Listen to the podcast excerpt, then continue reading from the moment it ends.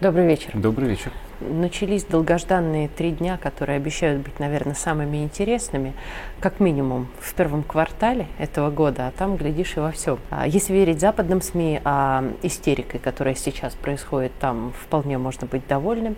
Именно так ведут себя а, западные СМИ по отношению к самой изолированной стране, а Россия является именно таковой, в момент, когда сюда приезжает а, китайский лидер Си Цзиньпин. Он уже приземлился, достойно доехал до Кремля. Встреча была фееричная, давно так не встречали никого, скажу честно. Как всегда, э, чудесный военный оркестр. А, даже гимн наш прозвучал ярко и емко. Более 50 машин встречающих были в аэропорту, что тоже не, не самое типичное количество. Но в целом действительно на высоком уровне. Посмотрим, что будет дальше. А, несмотря на злые языки, Путин не приехал, как и подобает протоколу. Те люди, которые предполагали, что он будет встречать Сиу Трапа, немного не знакомы с этим. Собственно, вопрос, чего мы ждем от этих трех дней? Я думаю, что не один раз мы еще вернемся к этому разговору разговора с тобой, но в целом, как тебе кажется, насколько все разговоры про то, что а, Си Цзиньпинь везет мир, про то, что Си Цзиньпинь, э, собственно говоря, будет успокаивать Путина, э, и что это Запад на него надавил. А, и самое главное, насколько в целом эта встреча будет касаться Украины. Ну, в какой-то части эта встреча, конечно, будет касаться Украины, но речь идет не об Украине. Смотри, главное, что мы должны понимать. Мы ничего не ждем от этой встречи, потому что все, что должно было произойти в связи с этой встречей, уже произошло. Мир уже изменился следующие три дня мы Рогов будем как наблюдать... раз, по-моему, написал очень хорошо, сказал, что мир будет другим после встречи. Но вот мне очень мир нравится мнение Андрея другим. Перлы, что он уже стал другим. Это очень мир верно. уже изменился. Более того, как раз два дня перед встречей в Москве и в сам день встречи в Москве уже видно, каким именно образом он изменился. А изменился он довольно просто.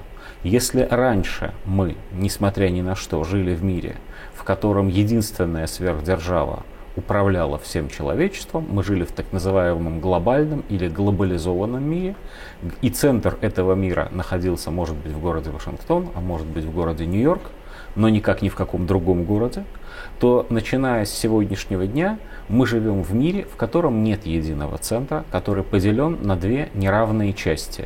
Одной частью управляют англосаксы и живут там, вот, они широко расположились, у них практически вся Северная Америка, у них практически вся Европа с Великобританией, вот, и у них еще и Австралия с Новой Зеландией, а в другой части мира живет все остальное свободное человечество, которое не подчиняется англосаксам и полагает, что лидерами этого свободного человечества является не одна держава, а сразу несколько держав – но главные или первые, лучше сказать, из них это Россия и, и Китай, Китай и Россия, смотря с какой точки зрения э, на это посмотреть, с точки зрения какой страны на это посмотреть.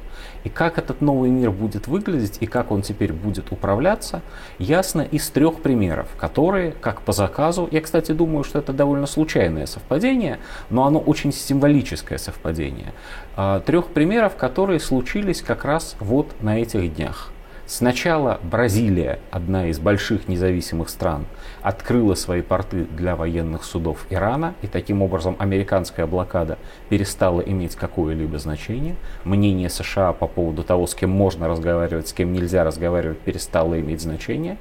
Затем переговоры Саудовской Аравии и Ирана при посредстве Китая – привели к возобновлению дипломатических отношений между этими странами. И более того, они привели к официальному приглашению со стороны короля Саудовской Аравии президенту Ирана нанести ему официальный визит. Вот. Этого нельзя было себе представить не то что год, еще месяца три назад. Просто этого нельзя было себе представить. Давай даже так, не только политически, но и исторически. Да. Мы же помним. Значит, как будто этого мало, как будто этого мало. Президент Сирии Башар Асад, только что побывавший в Москве, к чему все уже привыкли, прибыл с официальным визитом с супругой в Объединенные Арабские Эмираты, официальные тоже. Вот. Он прибыл туда, и это означало, что арабский мир больше не считает Сирию изгоем и больше не считают ее несостоявшимся государством, а как раз наоборот считает ее независимым государством, с которой могут быть, конечно, какие-то противоречия это естественно, но с которой необходимо иметь дело, с которой необходимо на равных Более того, подчеркнем, официальный визит. То есть да, он, официальный да. государственный визит. Это действительно крайне важно. Это встреча равноправных руководителей региональных держав. Несмотря на то, что в Сирии, к сожалению, продолжается война. Но как будто и этого мало – случилось а, прямо сегодня, прямо в момент буквально, когда Си приземлялся в Москве. Это уж точно совпадение, потому что там еще с э, возможностью перевода. Но а, министр иностранных дел Турции Мевлют Чавушаглу сообщил, что переносится дата, всего лишь переносится дата переговоров в Москве которых должны принять участие Турция, Иран, Сирия и Россия, натурально по сирийскому урегулированию. И то, что эти переговоры проходят в Москве и они невозможны без России, мы видим новую конфигурацию Ближнего Востока мы видим новую конфигурацию взаимоотношений великих региональных держав, для которых посредничество России и Китая становится важнее, чем их взаимоотношения с США. Внимание, даже для Турции – Турция, конечно, заинтересована в сирийском урегулировании, это понятно. Но Турция страна НАТО. Войска США находится на территории Сирии до сих пор. И Турция должна была бы, ну, по всем, так сказать, законам неписанным и писанным, которые существовали до сего дня, именно с США координировать свои действия. Ничего подобного. Турция координирует свои действия с кем? С врагами США, с Россией и Ираном, и Сирией как независимым государством, которое, конечно, может что-то потерять в результате переговоров. Это уже другой вопрос. Теперь главный вот. вопрос, на когда они переносятся? Этого пока никто не знает, потому что они переносятся до момента, когда Россия, Россия скажет, что переговор, она к переговорам полностью готова. То есть Россия решает. Конечно, Ближний Восток это не весь мир. В этом смысле не надо обольщаться. Это очень значимая часть мира. Но ну, это ты часть только что мира, сказал где про Бразилию, да, которая не верно, является Ближним нефть. Востоком. Вот, конечно, и Южная Америка это еще не весь мир. Но мы видим мир, который теперь окончательно и бесповоротно разделен, в котором э, существуют разные а, правила поведения. Можно Одни еще прав... один момент. Да. Тоже вспомним э, Конгресс Русофилов, где было очень много представителей из Африки. А это Совершенно тоже мир. верно. Совершенно верно. Три континента у русофилов. Угу. Три континента у свободных народов. Южная Америка и Центральная Америка с Мексикой. Африка, по-видимому, вся целиком. Вот, потому что Южноафриканская республика будет играть очень существенную роль в этих новых союзах.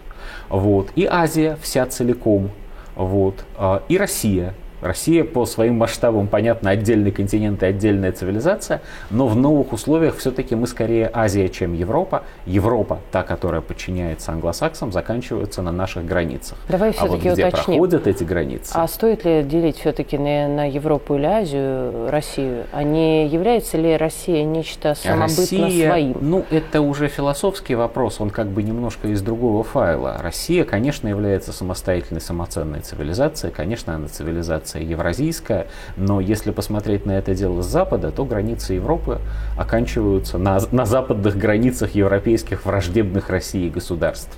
Вот Польша это еще Европа, а дальше, значит, поле боя, а еще дальше Россия. Так они себе это мыслят. Возвращаясь к началу, да, конечно, а, какие-то предложения Китая по тому, как следует вести себя на Украине, Путин услышит сегодня или завтра. Как он на них отреагирует, ни я, ни ты, никто другой сейчас предсказать не может. Хотя те заявления Китая, которые по этому поводу сделаны, они уже вызвали реакцию западных, опять же, стран. И даже Блумберг написал фантастическую совершенно фразу, скорее китайскую по звучанию, что нерушимая, как скала, поддержка со стороны Китая, значит, в адрес России. Вот так они это все сейчас воспринимают. Ну так сейчас все передовицы именно так и пишут, при том в испуге. Да, это, это испуг. Это и Монт, То есть мы не знаем, мы не знаем, разумеется, начнутся ли военные поставки, будут ли они открытые. Вот тут я рискну сделать предположение, что нет. Это все будет в глубокой секретности. Вот. Но то, что Россия может опираться на тыл в виде Китая, начиная с сегодняшнего дня, это больше не предположение, это факт. Вот. Ну вот такой, Давай это тоже новый подход к украинскому конфликту. Еще один момент. А насколько все-таки тебе кажется, что наши лидеры э, договорятся? Э, и не про Украину. Вот о чем еще они будут говорить прежде всего? То есть глупо полагать, что Украина это главное, что есть на повестке дня между Россией и Китаем. Ну, смотри, а, вот информация, которая была опубликована, опять-таки совершенно не случайно, была опубликована сегодня. Информация о росте поставок а, газа из России в Китай. Россия по поставкам газа в Китай, Китай сам не является страной, которая может себя обеспечить топливом. Поставки из России в Китай выросли таким образом, что Россия обогнала по этим поставкам и Туркменистан, и Катар, несмотря на то, что Катар, Катар это вообще-то крупнейший экспортер. Это один из симптомов того, что российская экономика переориентирована в своем экспорте на восток, на восток и юг в широком смысле этого слова. Это также один из симптомов того, что все необходимое, что не делается в России по разным причинам, в частности и по соображениям стоимости производства, Россия будет получать с этого юга и востока. Ну, будем откровенны, из Китая. Китай – это мировая фабрика. А это одно из направлений сотрудничества, причем нужно понимать, что в этом сотрудничестве очень большую роль будут э, играть те товары, которые Запад вообще не хотел бы, чтобы Россия получала. Это электроника прежде всего, но не только электроника. С другой стороны, в этом сотрудничестве огромную роль будут играть товары, которые Запад все еще получает из России. Это прежде всего редкие металлы, я имею в виду, но которые Китаю, будем откровенны, нужнее, потому что производство там будет развиваться, а в Европе Европе оно, напротив, будет угасать. Вот одно из направлений сотрудничества. Дальше да. покажет время, что называется, Спасибо но мы огромное. еще вернемся, я так понимаю, Спасибо. к этому вопросу.